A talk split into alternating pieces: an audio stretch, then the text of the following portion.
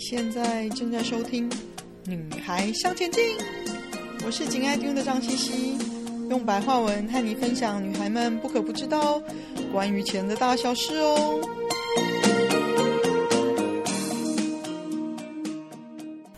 欢迎收听第一百二十六集《欧洲旅行是另类修行》上集。这两年飞了不少趟欧洲。英法德都去了，还去了其他的国家。虽然我很爱去发掘欧洲的丰富历史文物、不同的特殊美食、生活习惯，它的地大物丰，可以有很不一样的旅行的经历。但是呢，其实我从以前出差的时候就已经不太爱去欧洲了，因为有太多的旅行惊吓了。嗯，通常要等我飞了一趟之后，压压惊，比较不怕了，忘了过往的经验之后呢，才又不停的轮回，觉得我又想要去看它的丰富历史了。那最近有没有什么不一样呢？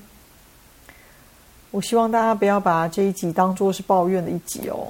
我分享我最近的旅行经验跟观察，倒是希望大家知道。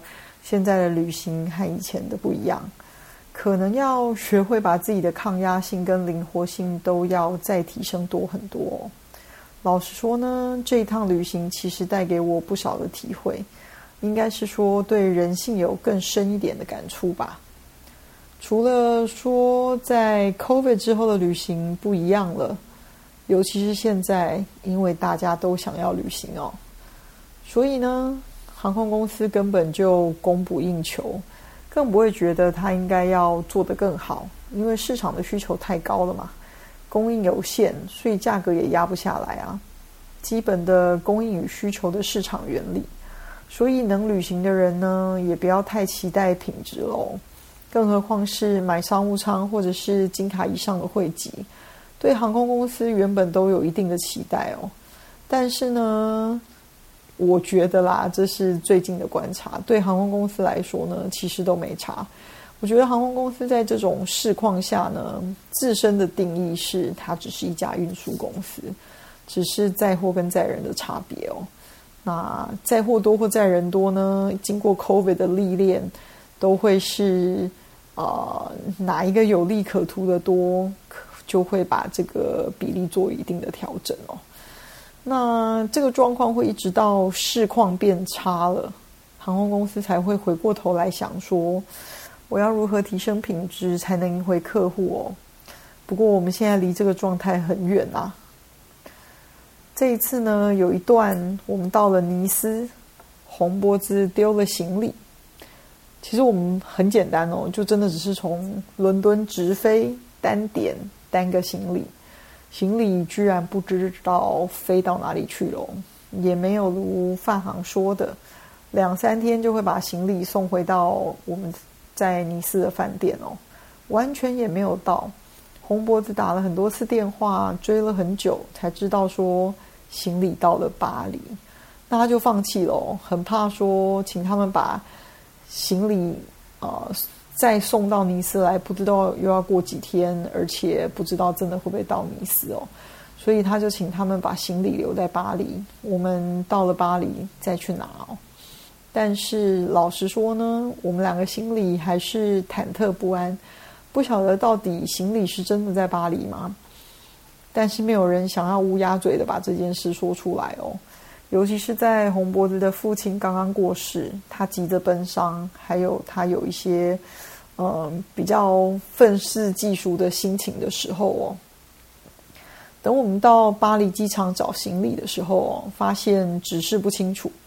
还好红罗红脖子呢，当时在电话上有要求对方详细的指示，说他要去哪里找行李哦。好不容易呢，在墙上发现了一个小洞。加上一支话筒，但是呢，话筒拿起来没有声音。旁边贴了一张告示，我看了就笑了。用手肘呢，我撞了撞红脖子的手，叫他也看看。行李询问处哦，其实是在安全区里面。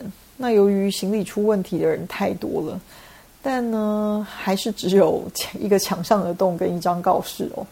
告示上面只写着：“发行人员尽我们的努力回应客户的需求，非经员工同意勿拍摄交涉过程哦。”看来他们已经吃多很吃过很多次旅客拍摄，呃，他们交涉的过程，然后上传社交媒体的亏了。透过那个小洞呢，等了很久，好不容易有人愿意凑过来听听我们到底要要什么，才开了门让我们进到行李服务区。那只有一个柜台啊，排了一堆人。到后来呢，那个柜员受不了了，大声的跟我们说。如果有看到他其他的同事没事的，请他们处理我们的事情，他可能没有办法了。还好，另外一位闲闲没事躲在里面的柜员呢，大概听到了他同事高频率声调的抱怨呢，才缓缓的走了出来。同时间呢，在另一个柜台看到一位西装笔挺的法国绅士哦，愤怒的把他的手提包用力的甩在座位上哦。用法国人一贯夸张情绪化的态度，对着处理他事情的柜员先生抱怨哦。我看他也是等了很久了。嗯，我可以理解他的挫折。我只能说呢，很讽刺的再次验证了那张告示上说的“发行人员尽我们的努力回应客户的需求”哦。而我们两个呢，可以说是和现场形成一个很大的反差哦。我想，最主要是我们的立场是对人有礼貌，是因为我不愿意让自己不愉快。只要能一起解决问题，都可以理性沟通。大概是因为这样啦，所以处理我们的柜员对我们的修养很意外哦，因为我们还要等他花时间确认说行李是不是真的在巴黎。确认之后呢，他还要我们花半个时间等等行李出现。他说，如果三十分钟没有出现，请我们再找到他哦。那还好，本来我们就对这件事情有做了最坏的打算，也打算留一晚，预留足够的时间，以免急着转机拿不到行李又坏了行程哦。嗯。所以这个柜员呢，其实对我们来说还算是有礼貌的，还问我们说要不要喝水啊、喝咖啡啊，他招待这样子。那我们算是幸运的了，就算等，还真的有拿到行李哦。我还把红脖子拿到行李的这一刻拍了下来，真的对我们两个人来说都是一个很大的喘了一口气。红脖子呢，大概下次也不敢不清理他行李箱外壳上的旧条码贴纸哦，因为呢，他觉得行李箱上面有世界各地的贴纸很酷啊，自己买来贴的贴纸当然很酷喽。我曾经唠叨过他，每一次飞完要把行李箱上的条码贴纸撕下来哦，不然下次就算贴了新的条码贴纸，如果不幸的扫行李的机器呢，扫到的是旧条码。你的行李就有很高的机会漂洋过海自己去玩哦。这是呢，今年累月来跟 check-in 柜台小姐闲聊得来的经验值哦。但是呢，其实这在欧洲实在也是没有保证的啦。只能说欧洲的机场运作真的是要看很大的人为因素跟人员的心情哦。还有呢，你的登机证跟 check-in 的行李条码记录都要留着。不要随手就丢在飞机上，或者是丢掉了，因为呢，事后出了问题，这两样都是关键。不管是行李遗失、拿错，或者是你要累积里程，啊、航空公司都指定指认登机证才查得到记录哦，不然你就麻烦喽。我现在飞完了，甚至都还会留一阵子，以防万一哦。我出门之前呢，我老爸才说。你又要出门，因为我才从奥地利跟匈牙利玩耍一个月回来哦，在家里待没一个月又要出门了。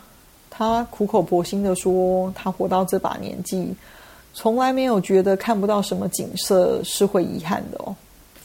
这因为他本来就不是爱玩的人嘛，也不爱让自己的生活脱离他可以控制的例行常态啊。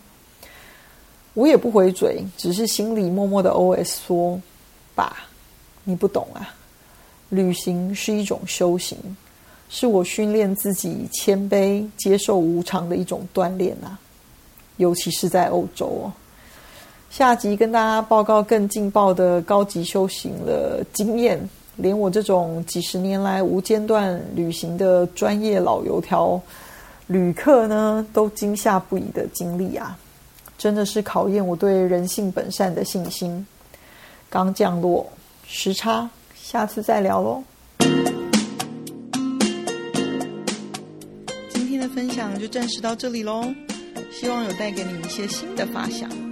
听完记得赶快给我们一个评价，有空和你的闺蜜们分享《女孩向前进》哦。